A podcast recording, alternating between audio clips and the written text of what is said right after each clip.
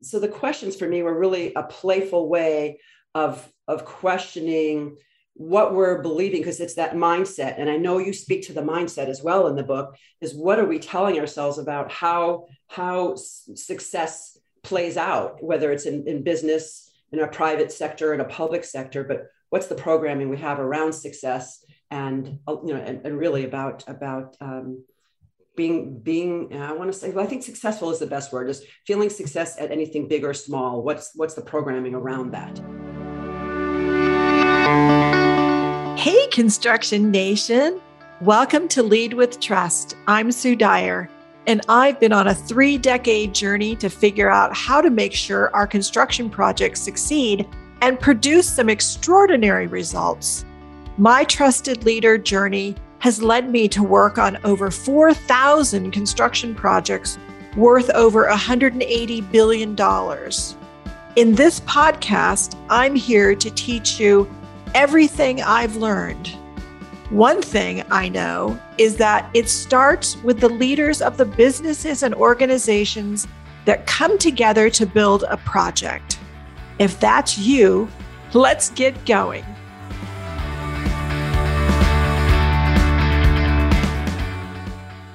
Hi, this is Sue Dyer, and in this episode, I interviewed Allison Tabor, who is one of my favorite people. She is the founder of Coppia Advisory and also the author of the Amazon best-selling book, Work Your Assets Off, Stop Working So Hard in Business and in Life.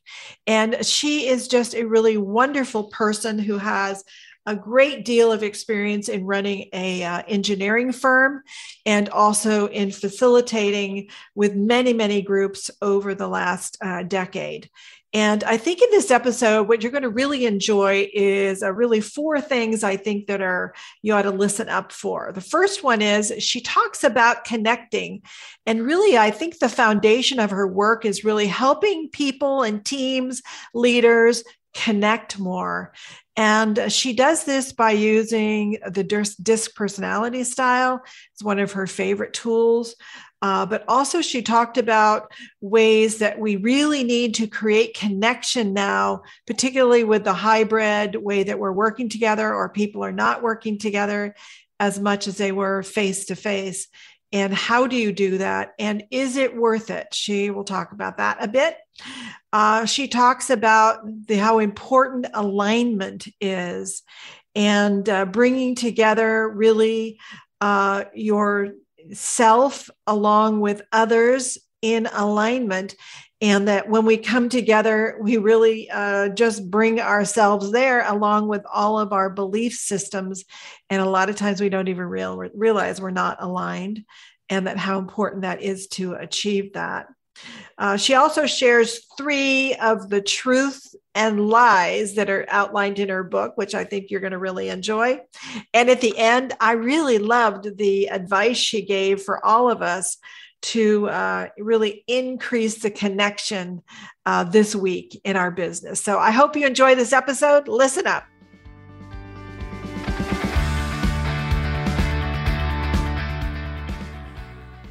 Well, welcome to Lead With Trust.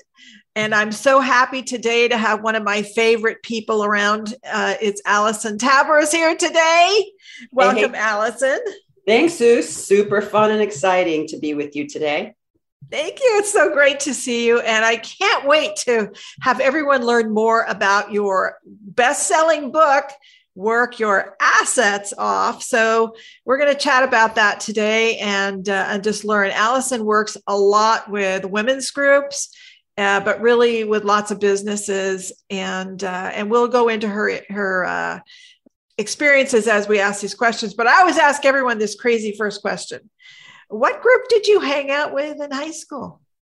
a, a subgroup. I wasn't with the mainstream in high school. I went to a vocational high school where there was a nursing program. So I was one of those where everyone else was wearing their, their denim jackets with their cool rock and roll bands on the back of their jackets, I was wearing one of those little nursing bonnets. So we were definitely a subgroup, which was exciting uh, and uh, and also a little bit outlying, right? So it was you, I was certainly within a little within a subgroup that was very special and respected, and at the same time, that sort of set me out from the mainstream group. Well, and, and how do you, it seems like that's still how you are today. uh, yeah, isn't that funny? You, you do see some, some some commonalities there, right? Isn't that funny? That's so great. So um, I know that you uh, that you worked on this book. It's been based on, you know, years and decades of your, your work as running a business, but also in helping others lead their business. So can you give us a little overview on, on how we can work our assets off to succeed?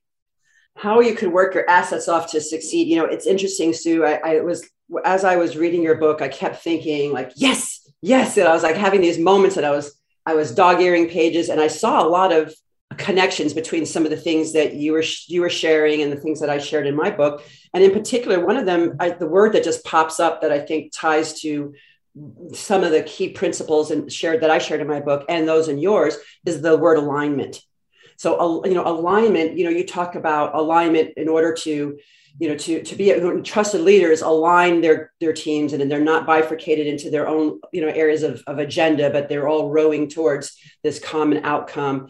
And I, I find that alignment is when you're aligned, not only, you know, with the group, but starting with yourself. When you're aligned to, are you, are you the person who's enjoying being in that role, and you're actually aligned to what your strengths are? So working your assets off essentially is, is being great at being you and allowing others to be great at being them, and not trying to be all things for all people and expecting to be successful at the things that you don't like or that you are not particularly good at.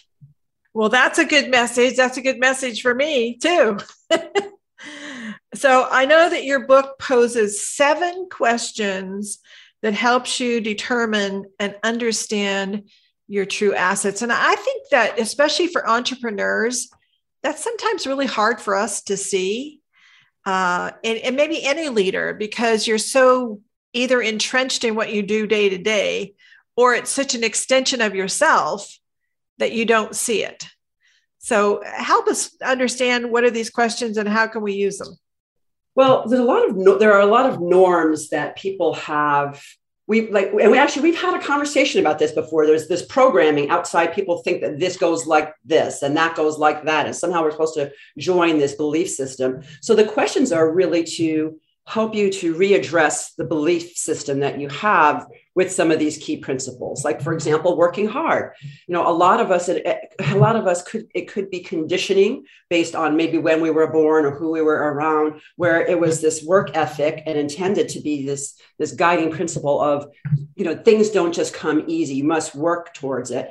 And so, of course, I'm not suggesting that you shouldn't apply yourself, or, or that everything is effortless, but everything can be done with less effort if you're aligned. And so that was, so the questions for me were really a playful way of, of questioning what we're believing, because it's that mindset. And I know you speak to the mindset as well in the book, is what are we telling ourselves about how, how success plays out, whether it's in, in business, in a private sector, in a public sector, but what's the programming we have around success, and, you know, and, and really about, about, um, Being, being, I want to say, well, I think successful is the best word, is feeling success at anything big or small. What's, what's the programming around that? I think success is such an interesting concept or word, because uh, you get to determine what it is. But as you're saying, I think that uh, it's just like when people get married and they have these tapes in their heads about what marriage is supposed to be. And then they realize we don't have the same tapes, and they get all this conflict going on. So I think success is like that too. You know, you have the idea of what success is, and then maybe your people have a different idea of what success is. And maybe your customers have a different idea of what success is. And somehow they have to get aligned. Yes, I, I think so. I don't know that it's necessarily a conscious thing. I think people are just doing what they're doing. And it's almost like we're sleepwalking. And then it's like, oh, there's a, like a wake-up call. Something wakes us up. And then perhaps we're more aware and we're more intentional about what we do. So the idea is to sort of just stepping back and being a little more conscious around what it is we're doing. And, and I think success, and we all know success leaves clues. So it's a way to just pause and look at what those are and what, what it, what's there for us and for our team. It's all of us. So in your, in your questions that you posed in your book, Uh, can you walk us through a couple of those? Sure. So let's see. In the book, there's there's what I would call it's it's truth and lies is how I've presented it, right? So I I, I tried to demyth these these concepts that I think that some of us may fall, you know, fall you know uh, into that trap. So it's so I suggest these different lies and the different truths. So some of them are, for example, um, working your assets off, not working hard leads to success.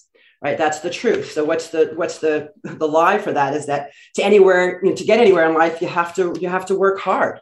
Right. And so you don't really have to do that. Another one is is to. So let's see, we'll find. Um, oh, the focus. I love the word. I have a little play on the word F. And I so I say the F word is bad. In this case, the F word is good. But this is the focus word. And I know you speak to focus quite a bit as well. And I think that's critically important. Uh, and I don't know how many you want me to share, but I'll give you another one. This is this is a really big one for me. I love this one, which is a lie is that you should treat others the way you want to be treated. And it was a very well-intended virtue of saying, yes, you know, of course, we all want to be treated with respect. So treat people respectfully. We all want to treat people with kindness. So treat people kindly. What I what the truth is that replaces that is that people want to be treated how they want to be treated, not the way you want to be treated. So it's the platinum rule versus the golden rule.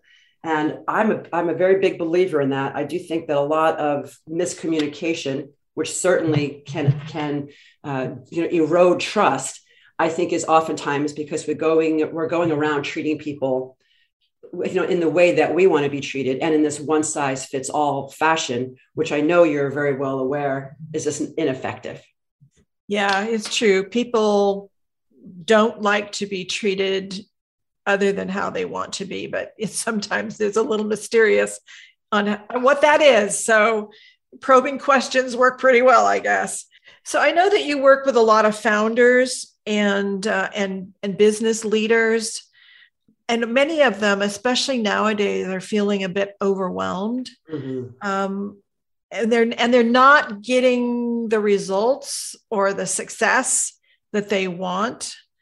Uh, what would you say to them? How would how would you help them uh, begin to turn that around and begin to feel more like they could achieve the things that they want? Well, I think connection. Con- I think that's the magic word, is connecting, connecting with their team members. And I don't mean just on a project level where let's talk about what we have on the on the table and what we're doing, but connecting with each each other as as human beings and part of the working team. I I think that with this entire situation with pandemic, some some were working remotely perhaps, but that's the minority. Most were working either in person or some hybrid model of some type. And I think what's happened now is they're they're in this place where there's a there's a need to find new ways of connecting with each other, even if you're in, in various locations all over the world. How do you come together as humans and to connect? I think that there, there's a source of, of energy that they can reinvigorate themselves when they're they're pausing to, to actually spend time with each other. And I don't I don't mean that they have to get together and spend a half a day, you know, even if it's just for a few minutes to kick off the week and maybe a, you know, a few minutes to end the week, you know, having a huddle, having as as human beings and not just project machines. I think that that is a really great way to energize when you actually bring your team together and you're connecting with your team on on a on a humanistic side, not just a project-based side.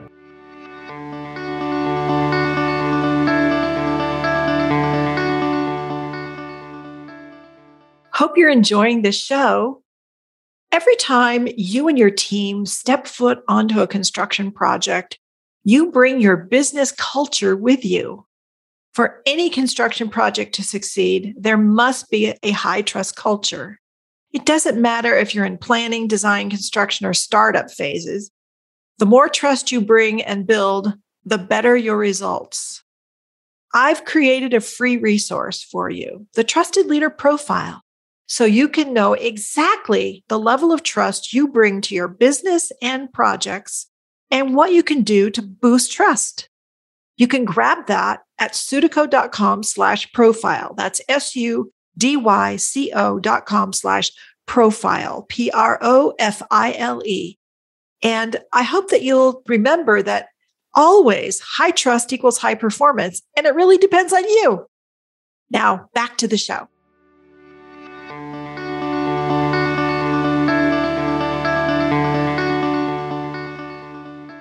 Have you worked with anyone where you actually saw they weren't doing that and they started doing it and, and they reported there was really a difference for them?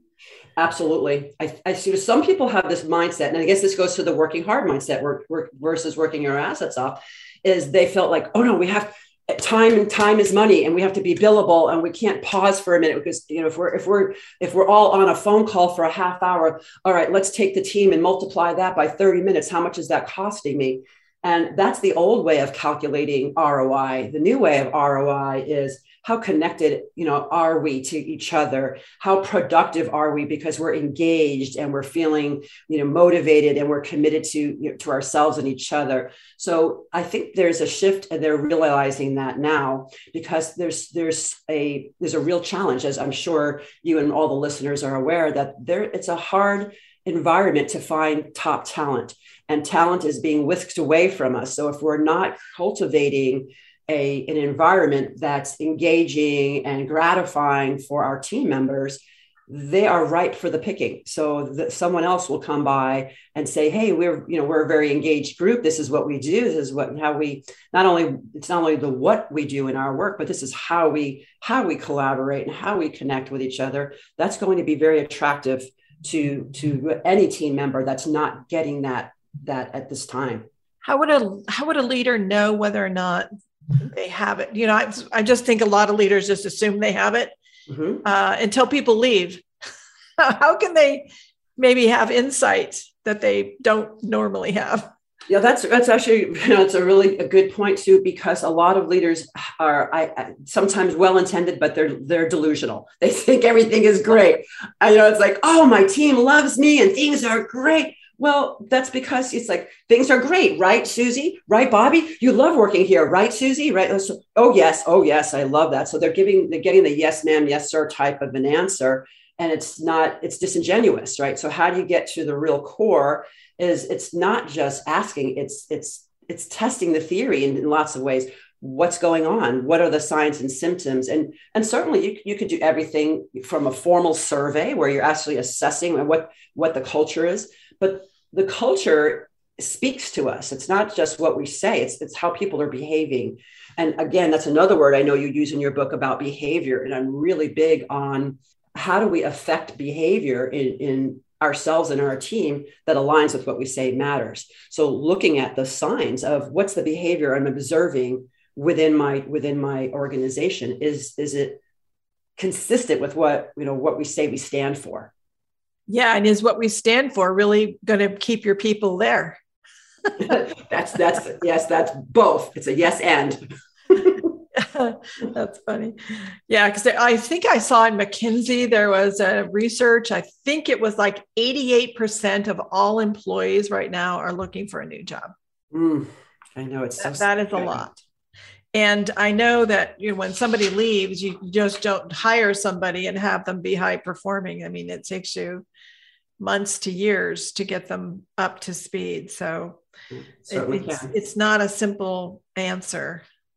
Um, where would founders start if they wanted to take steps and actions that made them feel successful as a part of their team? So they, they're, they're looking at the values.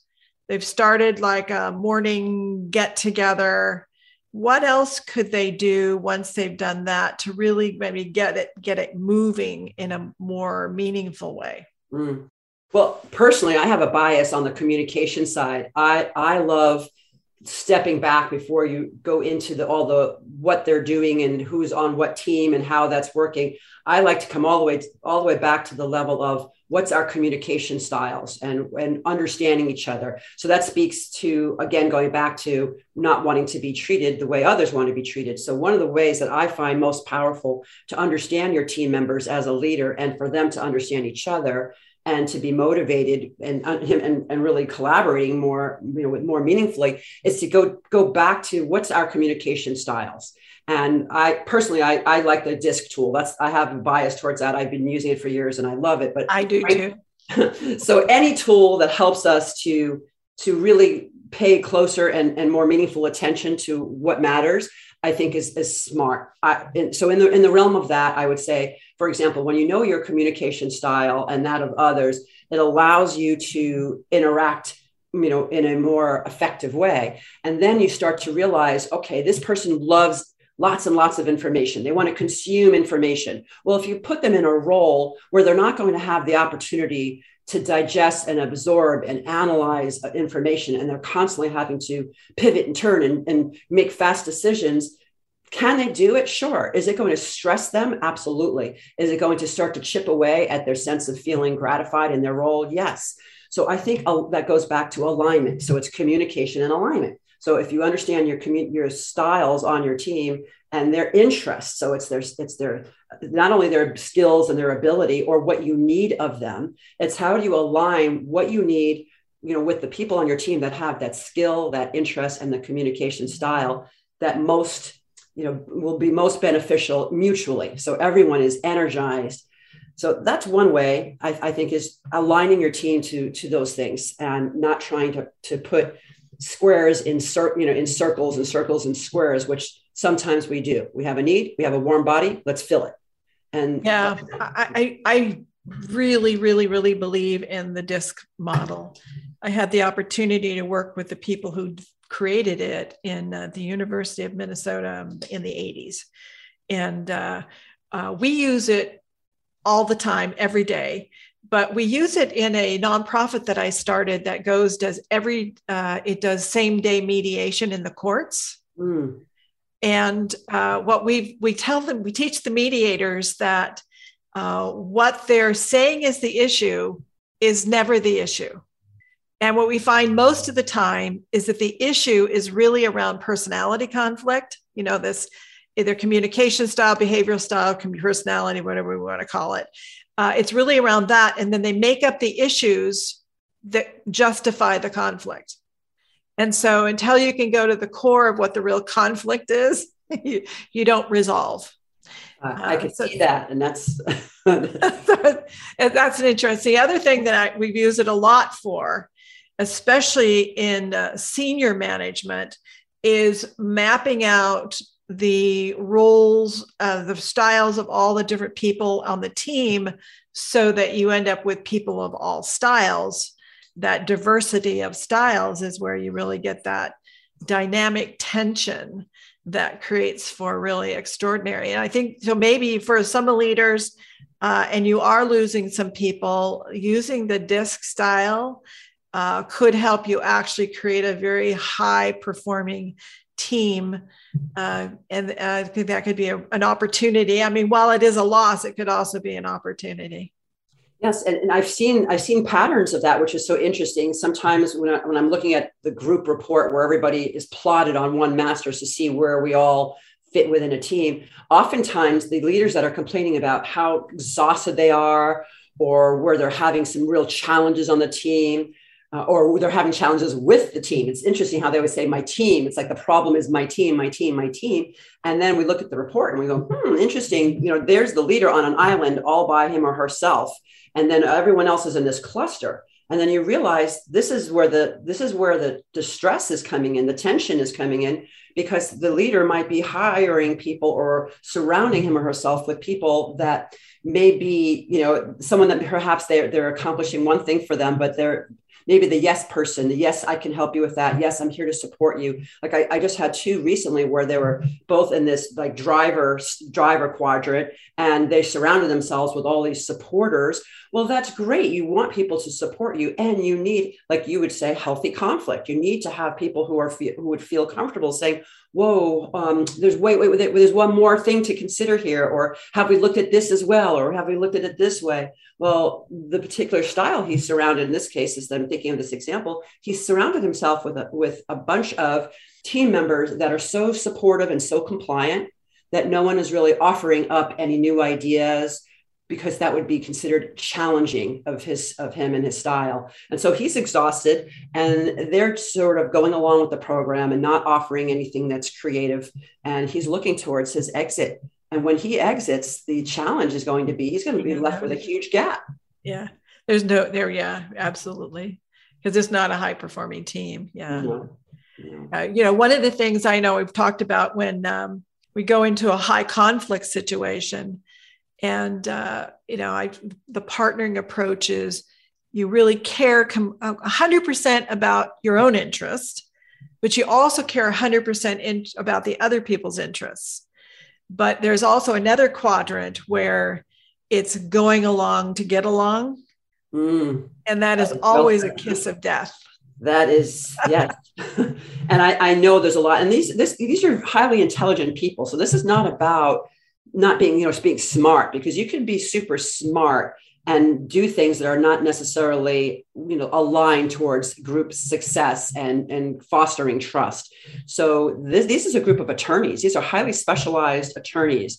And so this is not a group of inexperienced or unskilled professionals. So as smart as they are, they're, they're not self-aware as to what's been happening with their dynamic, with their team dynamic at all.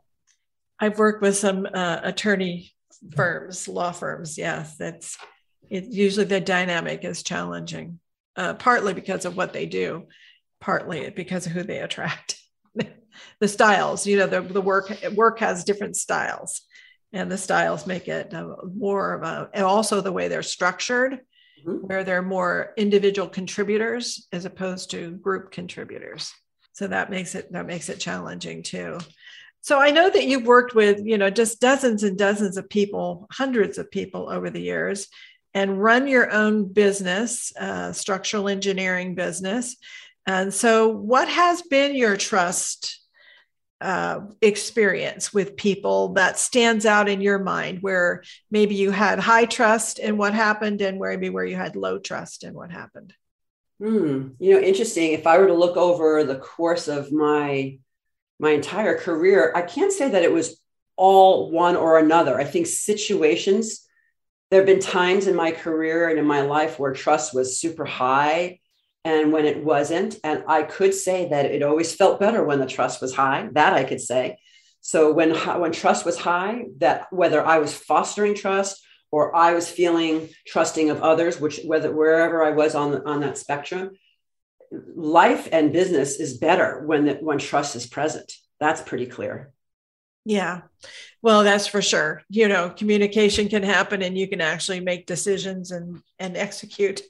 Pretty hard to do when there's a lot of distrust. Yeah, where I where I there's an example I think of. So in in my previous, you know, when I when I was really focused on the engineering business, when I was growing the engineering business, Uh, we worked with developers and architects, and you had all these stakeholders that were involved, and everyone was out for, you know, they were they were advocating for their for their outcome and for their priorities.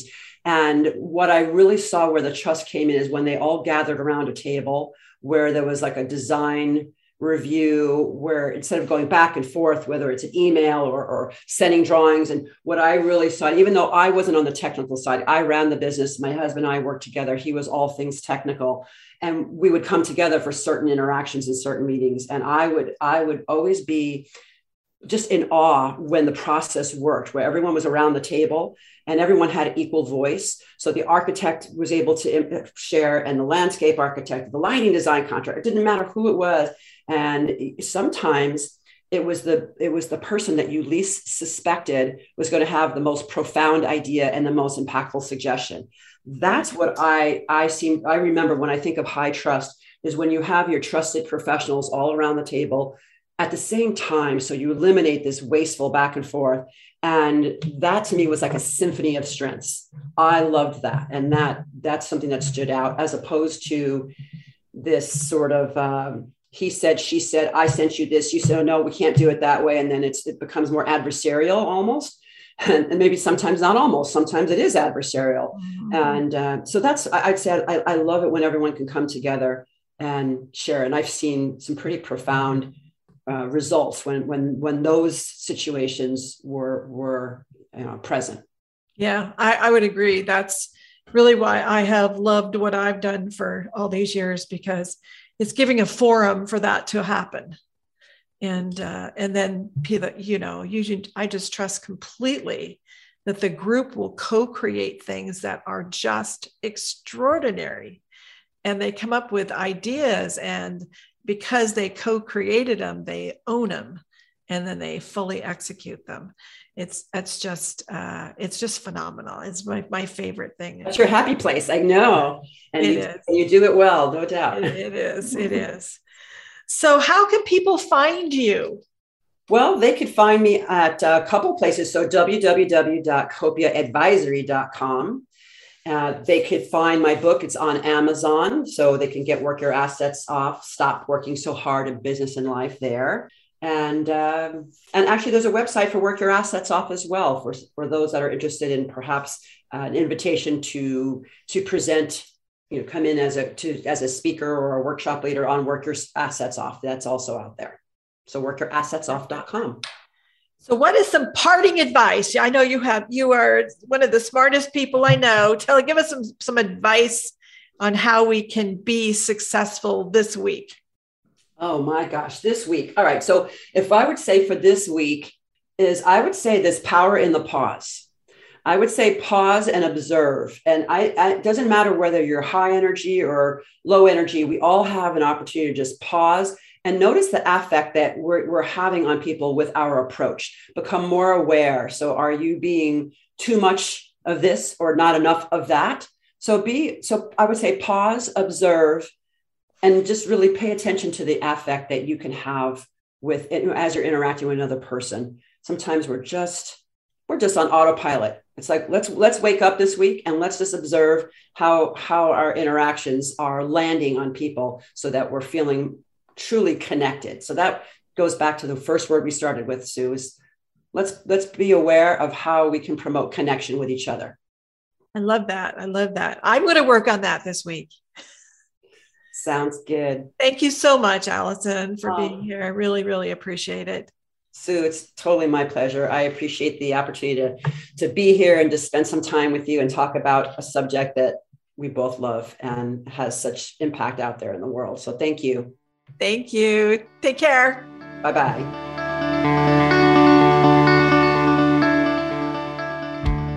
Okay, Construction Nation.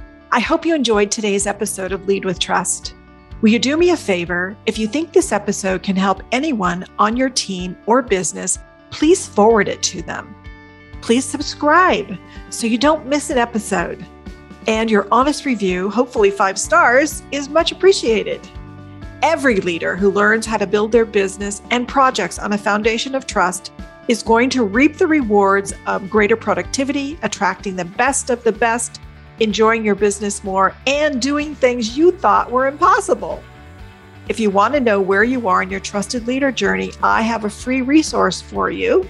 Please just go to sudico.com slash profile, S-U-D-Y-C-O dot com slash profile. And you can grab it there and find out where you are on your trusted leader journey. And so that is a wrap for today. Can't wait until I get a chance to hang out with you again next week. And until then, have a great day.